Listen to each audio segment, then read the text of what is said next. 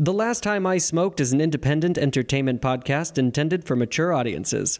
Listener discretion is advised. Welcome to the show. Thank you for having me. It's wonderful to be here. Um, Ardin and I met each other. What do we? we're- Comedy. Yeah, That's so- we're comedy Ho- Hollywood. Nights um, at the Hollywood Hotel. Did you just find us? Uh, so the good old uh, thecomedybureau.com. Ah, yes. Yeah, they list all the open mics in the city. Uh, and uh, yeah, I said, let me go check this one out. And you know what you do with that? You realize in the Comedy Bureau, not all churches are created equally. Oh yeah, no, you, you find that out quick. Uh, you also find out not all shows are shows.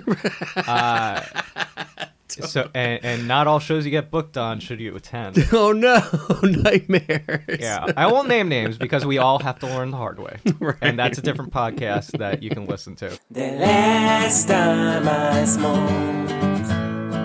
The last time I smoked. The last time I smoked. The last time I smoked. Welcome to The Last Time I Smoked. I'm your host, Landon Charles Hughes, and today's guest is Ardin. Ardin and I have been friends for a little over a year. We met while we performed together at the Hollywood Hotel Hollywood Nights comedy show and open mic. He brought some hilarious poetry and original perspectives of everyday life to the corporate world to even sales. His charisma is infectious, and I'm so happy to have him on the show. Ladies and gentlemen, and they, Ardin. Um, especially if you have specifics that you really want to dive in. I feel like you're kind of weak for not naming shit nowadays. Like, Oh. you got to name drop. Canceled. My thing is, but my thing is, a lot of these not a show shows that you wind up on, it's very early producers where it's they just got into comedy. They thought I know how to put on a show. I've been to three open mics, uh, and so they put on shows that turn into open mics in terms of like there are too many people booked, or they uh, are not a strong enough comic yet themselves to be an MC. Oh, and right. they don't know how to formulate MC type jokes. And they just kind of run through their weak act that they're working on. And I, and I don't say weak to be mean, demeaning. I'm saying it's early. It's early days. They're still trying to find their feet and their voice and and sometimes it's a combination thereof, right? Where it's too many people, uh, an MC who does five minutes in between each comic, but they don't have five minutes of material. It's five minutes of off the dome, whatever they're trying to come up with. Nothing's been written out or pre-planned. No, not at they all. thought in their mind they're going to show up, and this shit's going to be the jam when I get there. And I'm well, be hilarious. And you know, God bless them because at some point they'll get there if they stick with it, right? I mean, it's taken me this long just to be like a moderately good host. Yeah, and I mean, we all have to learn these things. There's no one way to do comedy. Right. That's what I like about it too. Oh, it's beautiful. Is that you do see dirt bags evolve into not as bad dirtbags, you Yeah. know, and they they Or- or they- become more humble or they figure out how to use dirt bag to their advantage and make it look good and make it look and make people love you for it right uh, it, there's a reason why we love the heel in wrestling we like a bad guy we like a bad guy you know because they're dynamic they're interesting you never know what they're going to do next right and in today's adhd world that's perfect. Right it, it, it's you know what is this booker going to do next?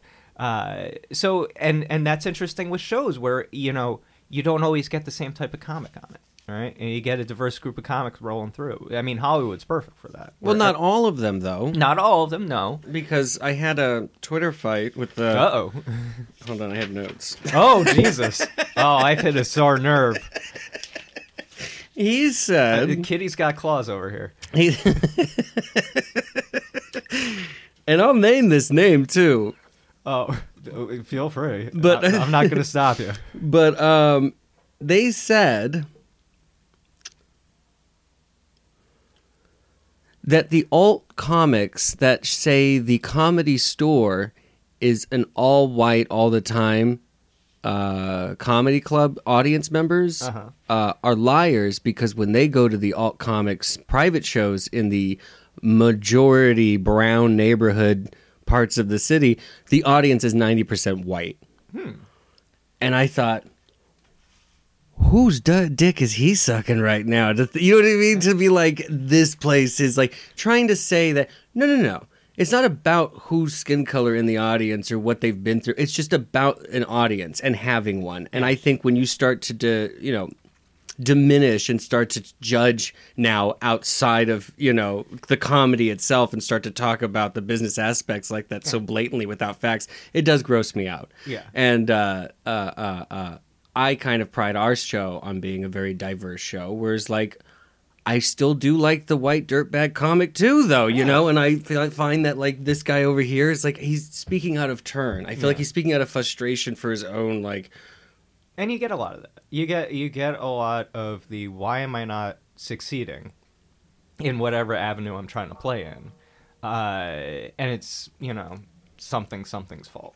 You know, it's not me, you know, it, and and that's and hard work is not it and and, and that's Yeah. bullshit talk and i'm always like sure but also no yeah. because Look, i've I- worked my ass off to get the minuscule amount of east side comedy that i've gotten to and i think my shows are pretty fucking diverse Yeah. yeah Well, I think you know. I come from San Francisco comedy, right? That's where I started. that's where he's from is san Oh, oh francisco Oh, well, yeah. Well, here's the thing about SF. I love that laugh on that because you, you, you, you're about to hear some shit. Uh, and to all my SF comics, I got nothing lo- but love for you uh, because this is going to be a loving statement. In San Francisco, you can succeed. In San Francisco, right? And the Bay Area in general, right? You can be a Bay Area comic and you can be very successful at it. You can be the comic that's always a punchline in Cobbs, right? Who gets asked back and everything else. Uh, but you get a lot of people that are new in comedy in San Francisco. They hit a certain ceiling, okay, and they can't see a way past it because they're standing in their own way. All right, and the way they're standing in their own way is they're thinking of, uh, it's you know, it is very clicky in SF, right? You got the Oakland comics, you got the SF comics, you got the Marin, you know, you got, you got down south, and a, and you know there is some bleed over, but uh, what happens is there's the group of people you come up with, right, and you all kind of travel in a pack. All right, you see the same 15, 20 comics all the time, right? But it becomes very easy to get tunnel focus where it's like there are only these 15 20 comics who are doing shows and i'm not getting booked on any of them and so it's their fault that i'm not getting booked when there are hundreds of bay area comedians all right and they're all putting on some sort of show no, you- that's in LA. That's in LA too. Yeah. and I'm that guy then that you're saying because I do like get jealous when all the guys and gals that them's and theys Yeah. that come to our show and perform, and then I see like their Instagram and they're on like four more book shows. I'm like, but I booked you on my one show. Why won't you book me? But they have no real control over No. all this success, and so I put it back on myself. It's like, man, it's probably because I suck right now, you know, Yeah. and get down on myself. Yeah, and, and we go I through do that. that. yeah and we all go through that. And I do see the same 15 fucking comics a week. Yes. All right, because you get go, you get comfortable doing the same shows, right, and the same mics, because you know you'll get good reaction, right, uh, and it's just comfortable. Uh, but you won't push yourself to get beyond it, where Right. you say, okay, I'm gonna grow, you know, a, a set of reproductive organs because I'm trying to be non-gender binary, uh, and say uh, I'm going to send a message to XYZ Booker on the show that I'd really get to get on, uh, because they don't know who I am, frankly, right? They know who my, all my friends are. But that's because all my friends bugged them and said, "Can I please be on your show? I've got this show. You can be on my show. I'll be on your show." You know, it, it- there there's a tit for tat, but it's not a transactional thing. It's a, "Hey, I'm just a genuinely nice person, you know, and I'm okay to work with. Uh, I can be an asshole and okay to work with. Uh, so let me show you I can work with you, right? And that you it's know, my fault for not reaching out. Right. It's just they used what you gave them and just exploited it and nailed, you know, what you know, giving them a, a book spot. And what they did was just go, "Hey, I did this other show. Do you Uh-huh. mind if I come to your show?" And, And they're like, "Totally. You did that show. You should do this other show." and that's the business, right? Because in in I used to be in advertising and marketing, right And my, your cachet is your resume, okay? in terms of if you're in advertising and marketing and you're in the same job at the same company uh, for more than a year, uh, you're you're stagnating. Okay. Stagnating. Wow. If if your goal, like mine was, uh, to be king of the world, right, CMO someday, but before you're 40, right, uh, you've got to do a lot of corporate climbing to get there. And the way you do it is you start low level, entry level, saying, you know, I'm marketing associate doing XYZ things, right? And after a year, you get really good at doing that, or at least very good at bullshitting. You've gotten very good at that, okay? And you go to another company or a different department within the marketing department, and you say, look, I'm over here kicking ass, all right? I need more money and a better title, all right?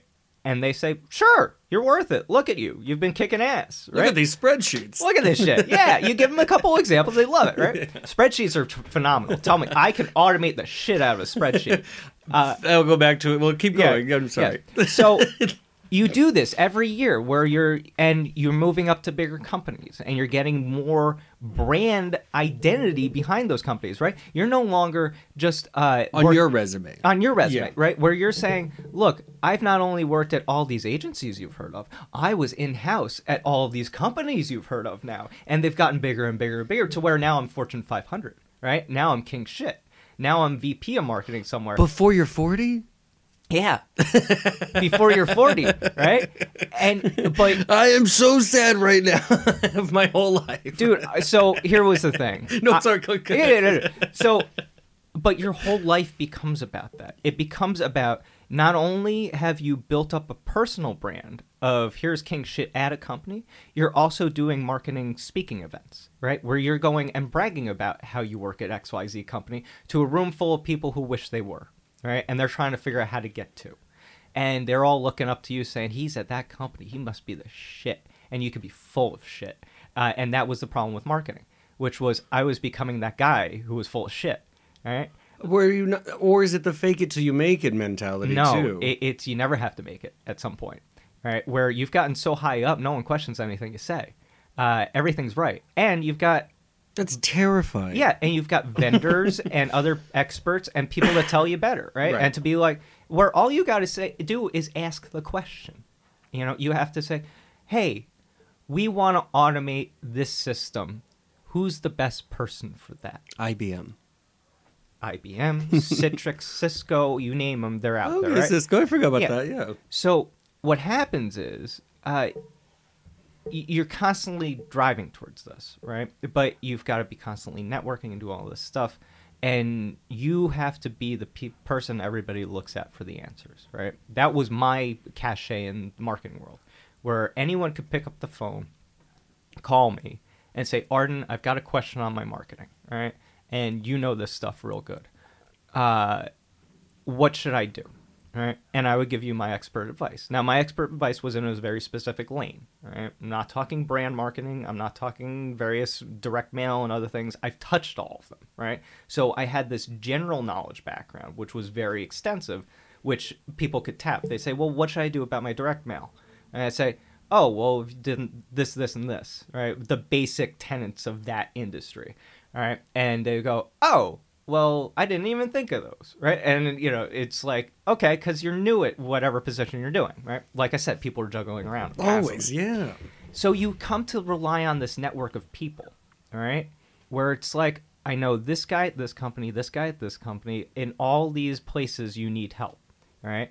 And you start relying on the same vendors and the same companies year after year, especially when you're hitting your bottom lines, right? When you can show, hey, we spent our budget to the dime last year, so we need 20% increase this year, right? And they say, good you did perfect right because they don't want you to spend too little because well then we can't justify our budget to be even as much next year right and they don't want you to spend too much right god forbid you overrun and cost the company extra money Right. you want to hit it just on the nosy but then show the case for well if you gave us 20% more we could do 100% better right and i was the king of making numbers look good uh, because people would say arden uh, I need a report on XYZ. I said, okay, what do you want it to look like?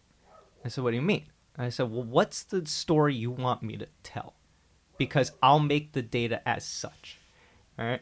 Because when so good. yeah, when you get to big data sets, it's all about how you query the data set, right? Because nobody's going to go through it. Nobody's got the time to double check this shit or even question it because half of them don't understand. I don't even understand half of what I just said, and that's how good I was, right?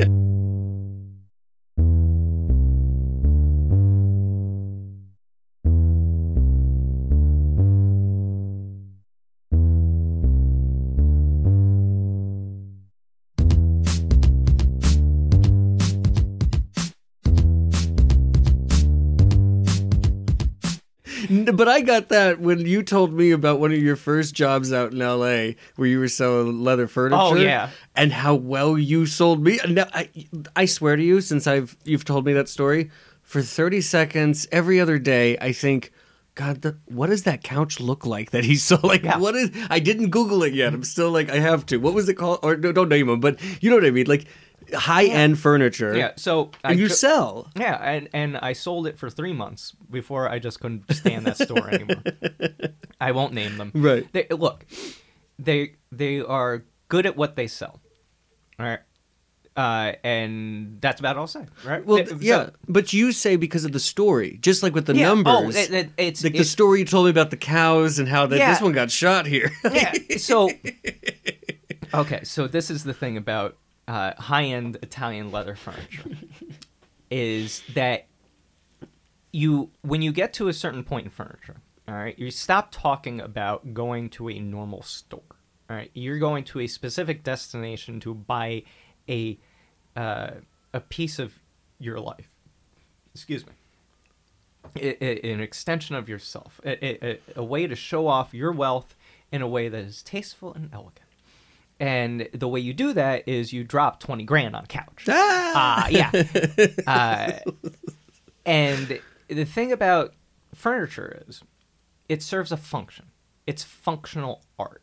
And when you get to this level, right, it, it's about not only form but function. Right? Can I sit on it thusly? Because you know this is going to be in a media room where entertainment will be. So you want something that articulates and lounges and then also has a headrest. Because if it doesn't have a headrest, you're going to slouch into it, destroy the cushions, and what was the point? Uh, so it's about that functionality and getting that down. But it's also about how can I show off to my friends who are also just as wealthy as I am that I can get something better than they have. alright? or at least that's got a better story attached to it. And it's all about the story. And that's marketing 101. And that's why I was so perfect for this job.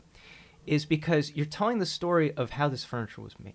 The fact that until they got the order from me, the brand representative, this couch did not exist. it, w- it was in the ether. It was in an artist's conception, right? Uh, I mean, they're all template at this point, but it the it's built to order. So we pick the leather you want on it, the color you want for it. Uh, what type of feet does it have on it? Does it have chrome accents? This, that, the other thing. Does it have fabric accents? Do we do this and that? Do you want to do the whole thing in fabric? It's just it, you could customize this thing like crazy. Thus, this sofa is truly your sofa. Your neighbor could have the exact same sofa, but not the exact same way. All right, in terms of they probably wanted a different color because it fit differently in their room and everything. And you know, these were of- often sectional pieces where you could pick like different functions and different things in different spots. So it it made the sales process a living nightmare because as you're making all these customizations, right? Uh, you got to make sure you got everything right. And it, again, I don't want to speak ill of anybody, right? But people screw stuff up. And I wasn't the salesperson. I was the brand representative. I was I looked the part. Technically, I was supposed to be making the sales, but some weird agreement back with corporates at corporates. uh, I wound up just being a face jockey uh, for a given salary, but uh, or hourly rate, but no sales commissions. Boo. So I'm doing 90% of the legwork, and all the salesperson has to do, who's attached to said customer, because they had to come through another store to get a salesperson to get into my store. Mm-hmm. Uh, I'm giving away too much information now. People can Google shit. Uh, So that salesperson w- resulted in the commission for the sale. But the way you spoke to the customers. Uh, yes, my thing was to to sell you on buying this, and so within seconds I could determine what type of person you are coming coming in the door. Are you the person buying for somebody? That was a lot of the case where this is not the a client. gift. No, this is not the client. This is the personal shopper of the client who is also the decorator who's coming out to ah. say, "This is what we need," and there are giant pain in the ass sometimes uh, because they're not warm and fuzzy. They're they're very At work. transactional. this is not a fun this, day this to is, go don't buy give a me couch. the shtick. Don't give me the shtick, dude. Just get me the salesperson. to not write the hipsters at the vintage store. No, no. These these these are the people whose jobs is to buy the right stuff for the right people. Wow. Okay. Um, and I'm not speaking ill of them. They're very good at their job, but they're not always nice to deal with. Uh, because they're trying to make their end too, and they don't want you to screw up, and they know we screw up because Oh, yeah. everybody screws up, right? So they're trying to make sure you screw up the least. Right. And you're having to help them make decisions by actually doubling down on your decisions by saying, Yeah. I do think that's correct." No, Things I think like that's that. right. We will meet this, and the, it, 99% of the time, the sticking point is always, how fast can I get this? And I'd say the same thing every time. Three to three to six months. Right? uh, really three to four months, but especially around holiday time, holiday times, we're talking six months out, right? Because we get a lot of orders, and because it's coming on a shipping container from Italy, it's coming the long way. So And it's on back order like a well, motherfucker. no, it, it hasn't been built yet, right? So they got to literally go out, kill the cow, uh, hide it, do get the leather, you know, make the thing, and uh, it, I'll get into the leather grades in a minute, but and what that means. But uh, and when you're this wealthy, you're not used to waiting for diddly shit. Right. Okay, you, you, your contractor says two weeks. It's done in five days because you're willing to throw money at the project, you know, to make it happen. Make the problem go away. Here's more money, uh, or here's a here's a very grumpy lawyer to make your day a living hell if you don't fix this. Uh, it's nice to have money, uh, so they're not used to hearing you have to wait Mm-hmm. and they're also not used to hearing the word no. I try not to use the word no when I deal with clients. It's always uh, I would love to, uh, and while you think you would be able to do it this way, we do it this way. Alright? I've never said no at any point during that sentence. It's a long way of saying no, but it's we can only do it this way, uh, and there's a reason for that. And here's the bullshit story attached to why that's the reason. It's not a bullshit story, but it's a song and dance, right? It's trying, it's trying to get people to be happy with compromise Oh, totally. because we only have 200 leathers to choose from and they're all specific colors okay uh, and the reason they're all Only.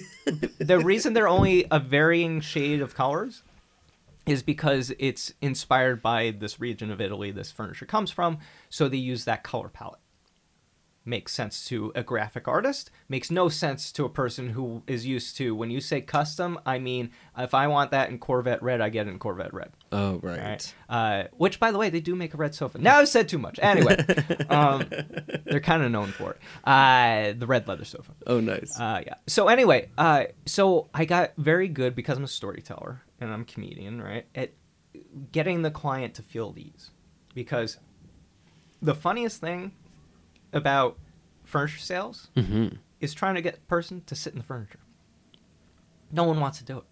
Everyone wants to look at the furniture, especially when they see the price tag being 20 grand. They, they stand cross armed kind of away from it and eye it from a distance. It's like, no, no, no, come, sit with me. And the first thing I would do is lounge in this thing. Is look how comfortable this is. This is a fabulous. Feel the leather, back of your hand. Beautiful leather, right? This is a 45 grain leather, untreated. You spill water on this, you're screwed. Uh, get better friends. You can afford them now. Yeah, Twenty thousand dollars. Yeah, fuck your friends. Get new friends. You know, ones who are civil and know how to use coasters. Uh, so yeah, so but you're talking. Tell Dimitri that. oh yeah, that's the thing. Oh, look, people, it, this is my advice. If if you're gonna get wealthy, invest in good friends. A- And I'm I'm serious about this. It, it's facetious and it's shallow. Uh, it's it's everything that's the antithesis of America, but it's how money works. Is you are only as good as the people you surround yourself with. Okay, So if you surround yourself with a bunch of slobs, guess how you're person- uh, perceived as? Slobby. Slobby, right? Or at least someone who associates with slobs, right? So it, just extrapolate that out to every facet of life. so you start isolating yourself. And you start cutting people out of your life. You're like, nope, nope, nope, nope, nope, nope, nope. And you start going, hey, other rich person who also leads a similar lifestyle to mine and uh, like we seem to get along and there's nothing in your background because i had a guy run a check for me that it would be a problem because private investigators are very good at their jobs uh, so I, do recommend having one on retainer. Uh, so you say look let's be friends. Let's go play golf. Let's go do other you know rich people things that we do right? Go race cars. Go do jump out of planes whatever the hell it is. Go crash planes into each other. I don't give a shit. We're rich. We can do whatever the fuck we want right? But you surround yourself with these people and you wonder why we weren't wind up in a world where we're like why is everything so fucked up Look how perfect we are. Eh, well eh, yeah because you're like Send another goose into the air. well, I mean, we still use clay pigeons because look, eh, keeping livestock around it's not economical, unless you're you're making pate, goose liver pate. I'm all for it. Uh, no, I'm not. It's just gross factory farming bullshit. But that hey, tastes gross as a whole. I've had it. It's I get the appeal. It's, you have the palate for it. No, no, I, no, I'll tell you what it is. I'll tell you what it is. It- you're gonna love this analogy. It's rich people bologna. Take the consistency of like six slabs of bologna, right? Cut it, and it's the exact kind of pate-ish consistency. So is it good with mustard? I guess. Oh yeah! Oh, oh god! Yeah, it's phenomenal. Bologna? Yeah. No, the Pate? pate. Oh yeah, no, you have it with the dill pickle. It's great. Oh, wow. Uh, there's a place in San Juan Capistrano I'll send you to. They got great pate. Um, anyway, even though I just rallied against pate, that's way to be a hypocrite, Ardin. I'm sorry. no, Look, but it's the truth. it is the truth. It's just once So you've tasted nice. the good life, you're like, how do I get back to that Oh, you shit? should. You got. It's the hard work. It's the Well, whole I'm like. doing it. Yeah. you know that's But on what side of the like business, like corporate? Again, Yeah. uh, The only reason I can't have a corporate job is because of what I do. And Oh, if yeah. like I went back to corporate job, I know the culture. Zip it up. yeah, button it down. y- yeah. You you clean it up. Yeah. You're done. But that was the thing. In San Francisco, was a little more liberal right, in terms of the job, especially in apps, right? Because everyone's young and hip. and marketing too. Yeah. I mean, and and so oh, I I brought you know my la- the last people I worked with, and uh, they're all fantastic. They're wonderful people, and they're on to much better things. Uh, some stayed in that place, and uh, you know it it was look everybody there was great. It was me. It was I didn't fit in the corporate square peg hole thing anymore, and it the scary thing is, I did. Yeah, I know, and I- I'm really good at it. But what- what they were crying when I left. I felt so. I still feel guilty for leaving. No, But- I, I, I was kind of like, a, okay, let him not back in the doors when he comes back because I cracked up. Oh. Uh, so what happened was, I had a crisis of identity. It, it was- I'm really thinking about it, and I couldn't be corporate marketing man anymore when I had awoken the sleeping giant that was comedy. I had started doing open mics about a year before I cracked up. When I look at the timeline, Mhm. and it's like, yeah, after a year, I couldn't handle it. I, I wanted to chase the dream, and I couldn't live the corporate nightmare anymore. What for me was a corporate nightmare. It was a wonderful, like, It- dude, it I, I was, was pulling down six figures. I was not hurting, right? and even though that's barely livable in San Francisco, I was I was cu- cushy to the point where I fell into a nice depression, and I figured out a way to Very piss- mo- melancholy. yeah, I, I I figured out a way to piss away twenty grand in like three months. Uh, yeah. Again, if, when you're depressed, you find ways to hurt yourself, personally, financially, whatever. it Oh, is. sure, totally. I mean, you drink, drink it away. Oh yeah, You do, oh, yeah. and for me, it was more of a like, how could I it poorly invest this money, and and what could I spend it on that was stupid. Uh, and also, when you're not working, that money does go quick in terms of you know if, if you're just paying your rent, that's two grand a month right there, right? And so it's six grand within three months, right? And that's already a you know not quite a third of the total budget. Right. So you find a way to lose the rest of it. So what I'm saying is, it, for the people that are judging me right now for losing, you know, money for just being sad, uh, it, it's when you when it's you a real thing, It's a and it's an thing. illness. And it's an illness you can't help it but also when you reach a certain socioeconomic level in terms of i'm making x amount of money your lifestyle kind of naturally adjusts to that level where you're not making that cushion anymore you're you're you've brought your cost of living up to that level Right. right so you're not living the 40 grand a year lifestyle anymore when you're making six grand uh, six figures you're living a six figure lifestyle which costs six figures to maintain right. yeah You're that's that that's the middle class working though. I Yeah. mean that's all about savings too. Is something that I kick myself in the ass all Mm-hmm. the time for. Like when I was in the military, they tell you all the time, you're gonna join the you know TSP or something like that. It was a it was a savings program, and I'm like shit, I should have done. You know, looking now I've got you know my little stocks and stuff, Oh, but yeah. it would it could have been you know ten years Well, ago. Looking dude. back, I'm like. Oh my god! Like it's, but you got to be patient. You got to Yeah. know what you're doing. You know, and you gotta be you've got you got to want to. you've got to want it because you have to be diligent right? yeah.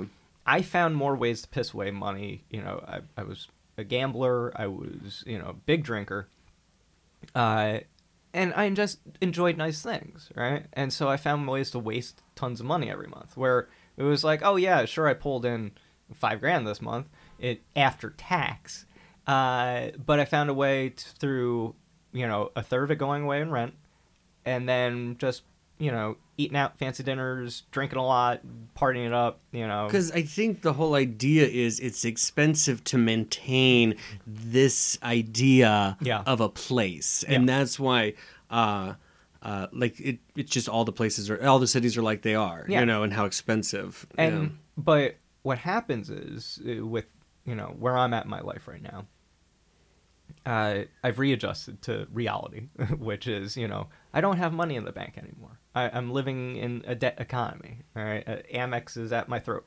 Uh, and i've i'm not i'm not happy with any of that right? But i've also lived how to kind of lived yay weed! Uh, i figured out how to kind of adjust to it and be like okay this is my reality. I'm working my way out of it it's a slow grind it's gonna suck because i'm not getting six figure job money anymore i'm getting piecemeal you know freelance stuff when i can which you Did you don't, don't you ever feel like you got to that space because maybe you, they kind of take it for granted that oh I could always jump back in I could always go and, do and it you you can't go You back. can't. Once w- w- look, I had a therapist tell me that I I would be dead by 35 if I stayed in the job another year.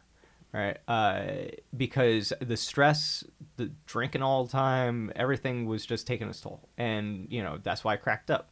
And uh, it was all to deal with the my reality, which was I'm not doing the thing I want to be doing and also marketing does not shut off there's no there's no off switch on that career like that is your whole life and i was trying to rock climb i was trying to do all these things that you know i've got a lot of interests and you can't because marketing has to be what you eat breathe and sleep you know and but shit rolls downhill Whoop. Uh, sorry, I'm Italian. I speak with my hands. I'm half. half. uh, I, we have to. I, why is it that in a world of post labels we have to label ourselves so much? Um, that's why I make fun of it now. Yeah, no, no it, it's pure hypocrisy. It's hilarious. Anyway, uh, so where was I? Oh, shit rolls downhill. So when you get to a certain level in marketing advertising, the CMO position, you can break. You can walk out the door, right? You you can say, Yeah, but look at the title. Yeah. Right? You got to get all the way to the top of the heap. So I was climbing my way up, and when I cracked up, it was I had hit director. I had been laid off because uh, just reasons. Uh, and then I got another job in marketing, making more money. So that was thumbs up. Uh, because uh, my thing was I was always chasing more money and more title. All right, be more important and make more money. Uh, and so I had gotten an offer to make the money I wanted, but they were like, "Look, I don't know why you want this job. This is performance marketing. It's user acquisition. Uh, so that means that you're constantly being judged on metrics. If you don't hit those numbers, you don't make your bonuses, and you also get yelled at constantly. Uh, and uh, you're responsible at the end of the day, right? There's, there's a lot of pressure to perform, and that job doesn't shut off. If there's a problem at 3 a.m., there's a problem at 3 a.m. You're on it, right? Oh, right. And so, as a person who suffers from terrible anxiety, uh, that's a good way to keep me up at night, right? W- Hence the binge drinking to just go to sleep. So blacking out on a nightly basis was a usual thing. Uh, so I was like, you know, but sign me up because I'm good at this stuff, Mm-hmm. right? I know the math. I'm rock solid, and they wouldn't have hired me if I wasn't, right? Right. But the, the the VP sat me down. and had the confidence to get in on it Yeah. and do with the job. Yeah. yeah. but the VP sat me down. He's like, "You don't want this job. I know you say you do, but you don't want this. jo-" Like I He's know calling you out. It, no, he he just he saw something, right? It was more of a like, look. Also, this is a young person's game, right? Because we were co-ed team. We had actually uh, we skewed female, I think, uh, by the time I was out, um, and uh, it it was awesome because being led by women on that team, like they have a patience for stuff, whereas men are like, let's just get through and get this done. They'll be like, no, let's check. Why doesn't that look right? They have an intuition about it, which you cannot be matched. right. Uh, There's a reason why when you look at marketing right now, it's a lot of women. It's a lot of. I mean, it's still dominated by men because of the old boys club. You know, we've been doing for so long, uh, but it's shifting. It's shifting radically, um, and you know, a lot of female-run agencies uh, and becoming more and more prominent. Uh, so anyway, long way of saying, uh, I took a step back in terms of title and everything. Actually, two steps probably. Uh, yeah, two steps. And but I was like, whatever. I'll do what I always do. Grind this out for a year. Get another company, show them my history, and they'll take me back as director level, or more. You know, who knows? Because I've learned all these new skills at this new company, right? But the thing was, by the time I got to starting to think about that, the thought of thinking about that was like, ugh. And then the thought of coming into work every day was like, ugh.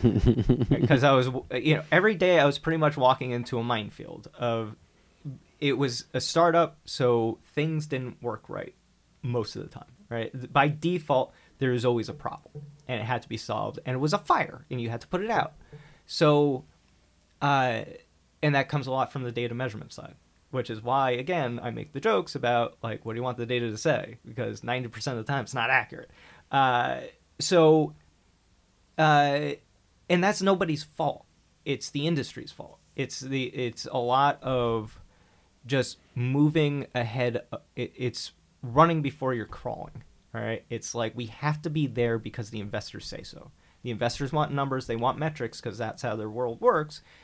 Even if those numbers and metrics are unfounded.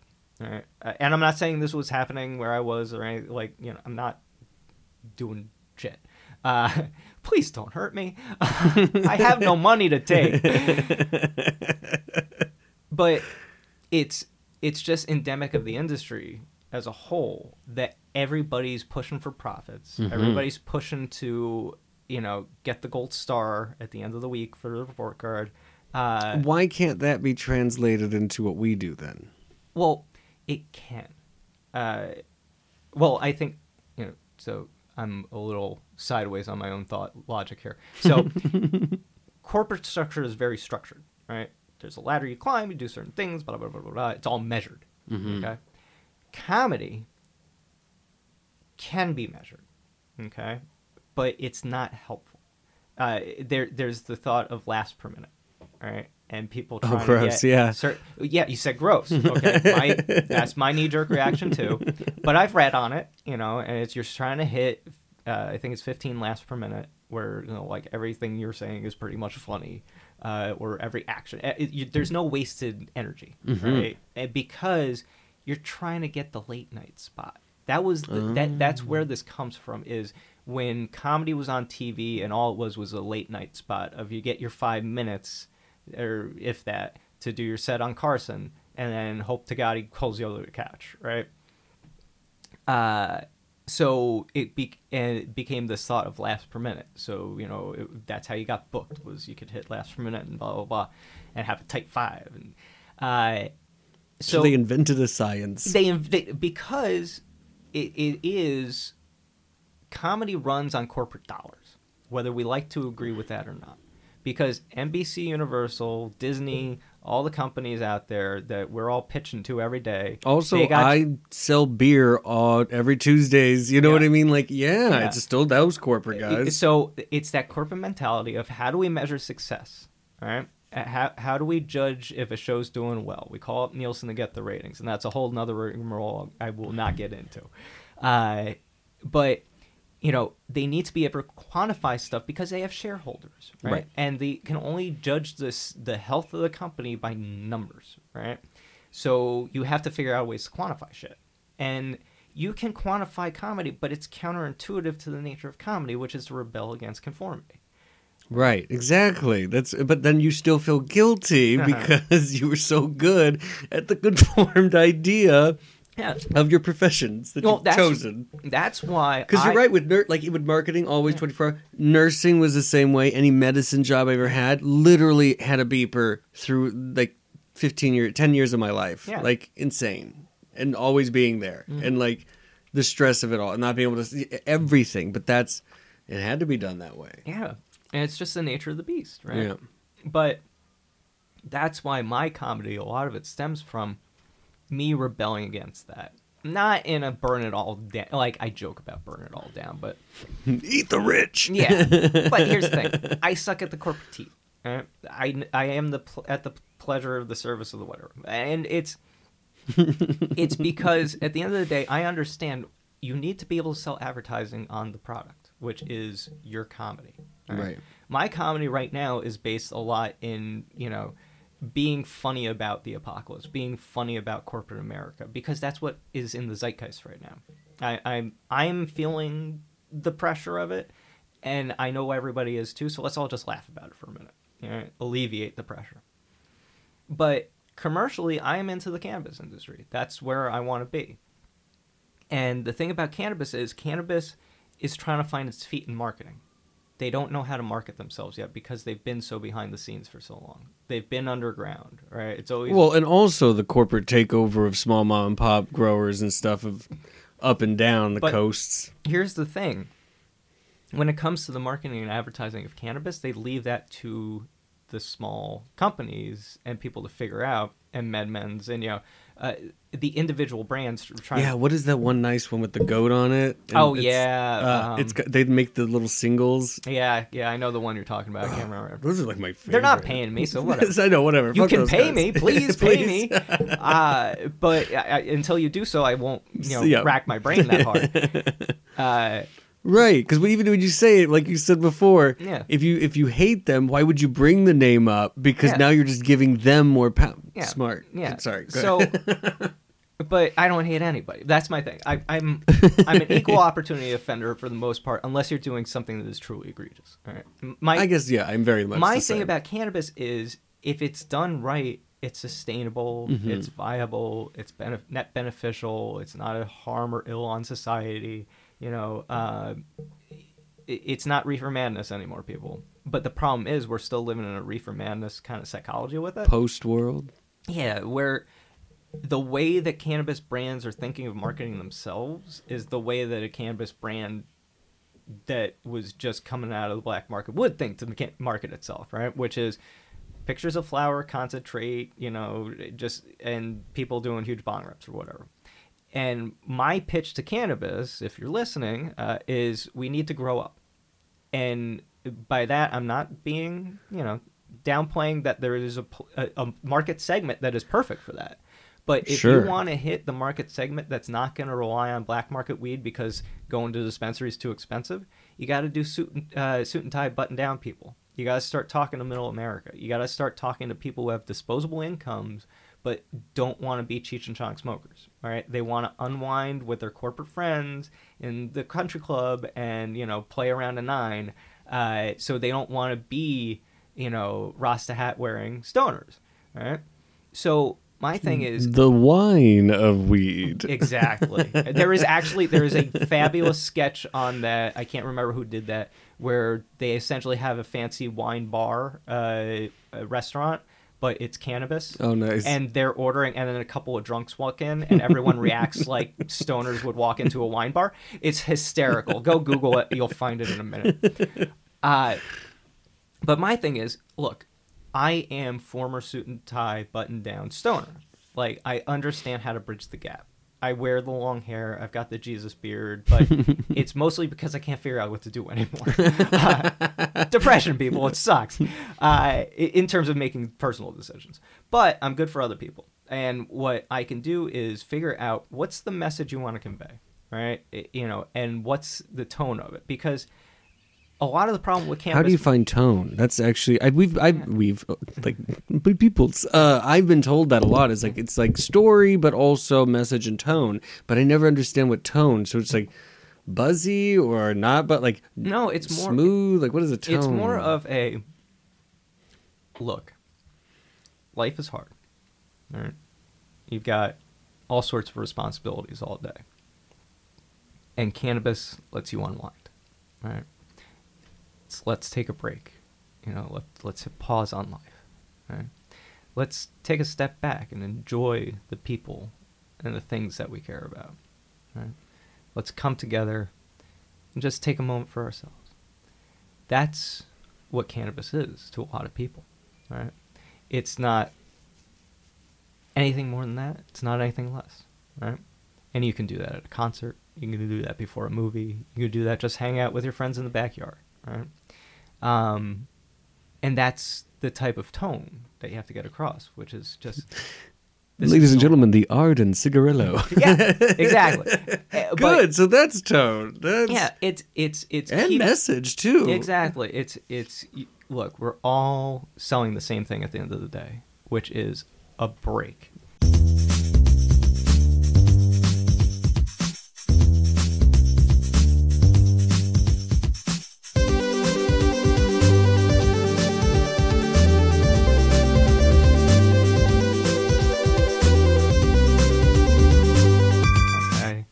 Because what are the biggest indica- uh, medical uh, approved uses for cannabis? Uh, depression, uh, anxiety, uh, all sorts of aches and pains and ailments. Right, all the negative parts of life.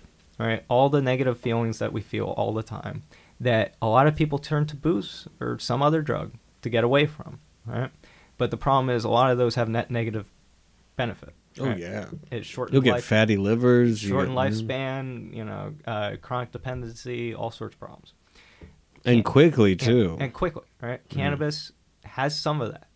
I'm not gonna say it doesn't. I mean, you you're combusting hot air Yeah, into your I- sensitive little lungs. Like I know, and Yeah. but that's the thing. It's uh, I'll get to that in a second. Um, uh, remind me on education. Uh, but it's the net negative benefit as far as the research to date has shown, as I have read it. right, and I've read a fair amount of it. Uh, it's net beneficial. Uh, you're seeing reduced incidence of drunk driving in Colorado. All right. Oh, Uh, sick. You know, they may be getting more impaired drivers uh, in terms of, but they're actually. but there's only going 10 miles an hour. Yeah. Well, well, actually, what they're finding is a lot more painkiller peoples. People who are Oh, impaired because of yeah. you know those sorts of things. So it it's one of those things where It if- uncovered something else. uh-huh. So Wow. and you find that you know this is part of why big liquor's behind uh, some of the anti-cannabis message is, uh, or they're at least trying to get in bed with cannabis as fast as possible. Is that uh, there's a reduced con- beer. there's a lot of Sorry. it. No, no, it's common. I, I, I had some of it up in San Francisco. It was a hops infused uh, seltzer water uh, that had uh, five percent THC in it, and I called it the Natty Light of edibles because you got to drink like at least five of them to get a buzz. Uh, as someone with a tolerance. Thank you. I do comedy. I'm bookable. Ardincomedy.com. A R D I N comedy.com. Uh, but they're seeing less consumption of alcohol across the board as cannabis is becoming more and more legalized. They're losing market share to a product that they have no like. They're behind the times on. They're trying to play catch up. Well, it's it was the they had their prohibition, Yeah. and this is the end of their. So, yeah. so what I'm saying is this becoming normalized. This is becoming the new normal. People are going to consume cannabis, but they don't want the stigma of cannabis as it has been portrayed to date. Right? They want to be thought of as classy stoners. And in fact, I'm a classy stoner. in fact, as I think of that, there are actually some luxury, uh, luxurious people in terms of they live the luxurious lifestyle who consume cannabis on Instagram on a regular basis, right? And it's like those are influencers for cannabis. Uh, so you know, cannabis is getting some of that. They're figuring how to do that out, but the crafting a message, commercializing. Well, I always credit, and I will say because I've said it a million times, is uh, uh, um, Mm, do, do, do, uh, Doug Benson show. Uh, that's what gave me the Doug courage just to. And it wasn't even him. It was his first episode with uh, the girl from. Uh, dang it! It's Kai Buzzhead. Oh, Uh, it's okay. uh, she was on SNL. Oh, She was. um Anyways, she smoked too on it, and she was like. Then they got all paranoid. And they're Oh, like, yeah. "This big film." I'm like, "Cool, I want to do that." It gave me the courage to be like, "Every, it's not a thing." And Yeah. like, even I was already like, I've been a smoker my whole life, but like, yeah. It, it's but to, to record and have entertainment I- involved with it, So my thing is, I created a game show. That was one of the things. So I've been trying to pilot a whole bunch of ideas around, and one of them I actually got made was a game show called Dabs for Dollars, and it's where people do dabs of marijuana concentrate. Uh, I got to define it for uh, the non-stoners. do you know there. Michelle March? Uh, the Was name she- is very familiar. She may. She was talking about a show like that. Did I have her on it? Oh my god, I, I love the small comedy world. Anyways, Yeah, go on. Please, please introduce us Yeah, she's uh, great. I, I need to meet more people. I, I've been a lot uh, closed in my own little world for a bit. Uh, this is what happens during creative process. But anyway, I created this game show, and the idea was normalize cannabis for like middle America. All right, and what does middle America love? They love game shows. So I'm creating a game show, and it's a mix of Jeopardy and Price is Right. So it's got I love them both. Exactly. All right. What's not to love? So there are three rounds of trivia, five questions each round. Whoever has the most amount of points at the end of each round, nothing happens. Person who has the least amount of points, they have to do a dab. if there's a tie, everybody dabs. Uh, and then at the end of three rounds, whoever has the least amount of points does a dab and goes home because they're a big old loser. and the winner does a dab and goes on to the bonus round where you actually win the prize, whatever it was provided by the sponsor.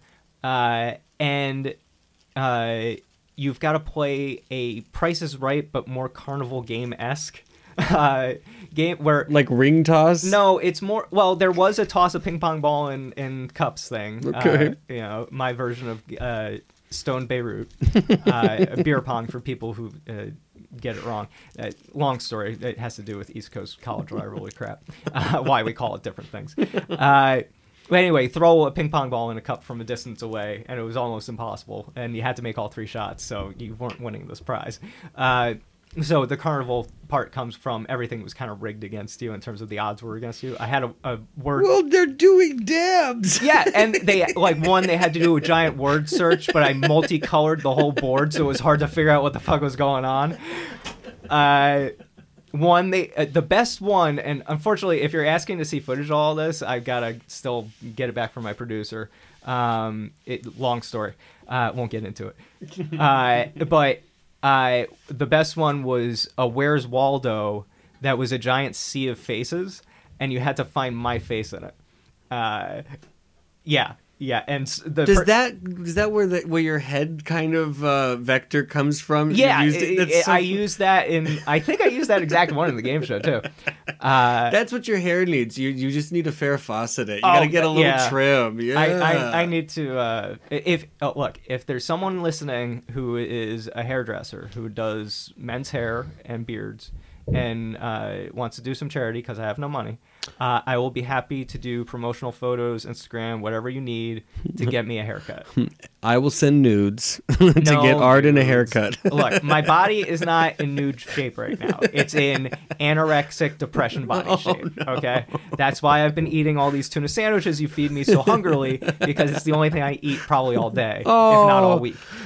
Oh, um, you have to eat at least like citrus and uh, vegetables because of the nutrients of the Oh, I- vitamins. There, there's um. So I uh, I'm a good anorexic. I make sure I get bare essential vitamins and stuff. But um, it's funny because I wanted to create a game show based on my own eating habits, Oh, which no. is how well is Ardin doing? No. and the way you play is it, it's t- kind of like um what what's the Iron Chef where there's secret ingredient right or Top Chef where they open up a basket of ingredients you know you got to work with what you got mm-hmm. it but instead of that making a meal it's you open up a basket of food items and you judge how well Ardin's doing based on them, right? So if it's like a uh, you open up and it's hummus and pita and like vegetables and all sorts of good things, Ardin's doing all right, all right? but you open up and it's just like ice cream and Oreos. Ardin, you doing okay? Oh, sad. Yeah. Oh, you're like one of those stress eaters too. Oh, it, it's more of a I kind of shut down when I'm under too much pressure and the depression and anxiety are too bad. And so it's just jamming calories at that point. This I I will not eat if I take any sort of like Adderall or like a Oof, yeah, like something like that. stimulants, The stimulant I can't. I get uh I become like unhungry for days. Yeah, and it's I because it shuts down the uh, the food pleasure center of your brain and it overrides it with the drug part. Insanity. Yeah. Yeah. and I'm never hungry, and then I I feel sick, and then I wake up nauseated because I didn't eat any. Yeah. Yeah, yeah. So Oh. you have to. Yeah. Oh, yeah, Get no, back on. gotta I'm sorry to hear that, but you got this. No, no, no, no, no. We're we're all. I'll, I'll personal deliver you journey. all the tuna sandwiches you want. Oh, thank you. uh, but no, we're all on a personal journey out here. It, it, you know, the thing about having mental illness is once you destigmatize your own mental illness, where you say, okay, this is what my problem is, right? Or not your problem. I don't want to say it in a negative way, but this is this is what you're dealing with, right? This is how your normal is gonna look. Yeah. All right, you're gonna have depressive episodes. You're gonna have anxiety. The two are cyclical, and they feed each other. And this is how you're gonna have to cope. Right, and get therapy and get a good support system and everything you need. Right. Uh, once you come to terms with that, and you start talking with other people, the more you find other people are dealing with this. Right. It's about ten percent of the population is dealing with some form of this, at least some form of mental illness. Well, that's ninety percent in LA. Yeah. Depends on your population center. Uh, so right. so you're you're always going to be touched by this in some way shape or form right so if you can find support and other people who understand you and comedy it's 99% people who have mental illness and 1% some nice person who walked in trying stand-up comedy for the first time Right. Eh, who's never going to do it again but the rest of us we're all screwed. I'm sorry once you get bit by this bug it's not letting go and uh, you're just going to have to ride it and, and, and fight, figure out where and how it fits into your life or if it becomes your life and what you take from your life and put into it if you do decide to do it. Yes, that's the one complaint a lot of people have when uh, you see people out here. And I got to apologize to someone. Unfortunately, I don't know their name. I ripped them a new one on an open mic. It, it was one of those things where they got up and they did five minutes and nothing, and then I gave them shit for not being interesting enough. Oh, right, no. because you know I was like, get a hobby, paint a picture, do something, you know, have something to talk about. Because I'm suicidal, and you're making me want to kill myself, and that's not fair. Uh, that was a joke, but it, it- I'm not actually suicidal. I'm okay. Uh, uh, Landon can attest. Am I okay? I think you're pretty good, All but right, you've right. done it before. Yeah, the but- 5150. Yeah, 5150 is not a fun way to go. Uh, For those who don't know, it's being held involuntarily against your will in a 72 hour psychiatric hold. Speaking of which, I just heard the Maria Bamford special came out. Sorry, oh, sidebar. yes, we have to check that We'll out. have to check that yeah, out. Yeah, yeah, uh, we love her. She's actually part of the reason why I knew about the process of 5150 before I got 5150. Mm-hmm. I'm 36. This is the first time this has happened to me. Um, hopefully it'll last, but you know, it's a journey. Uh, but it was her story in a therapy magazine that was in my doctor's waiting room in back in San Francisco. And it was her story the first time she got 5150 by her friends and family because they worried about her. She was on a manic spell.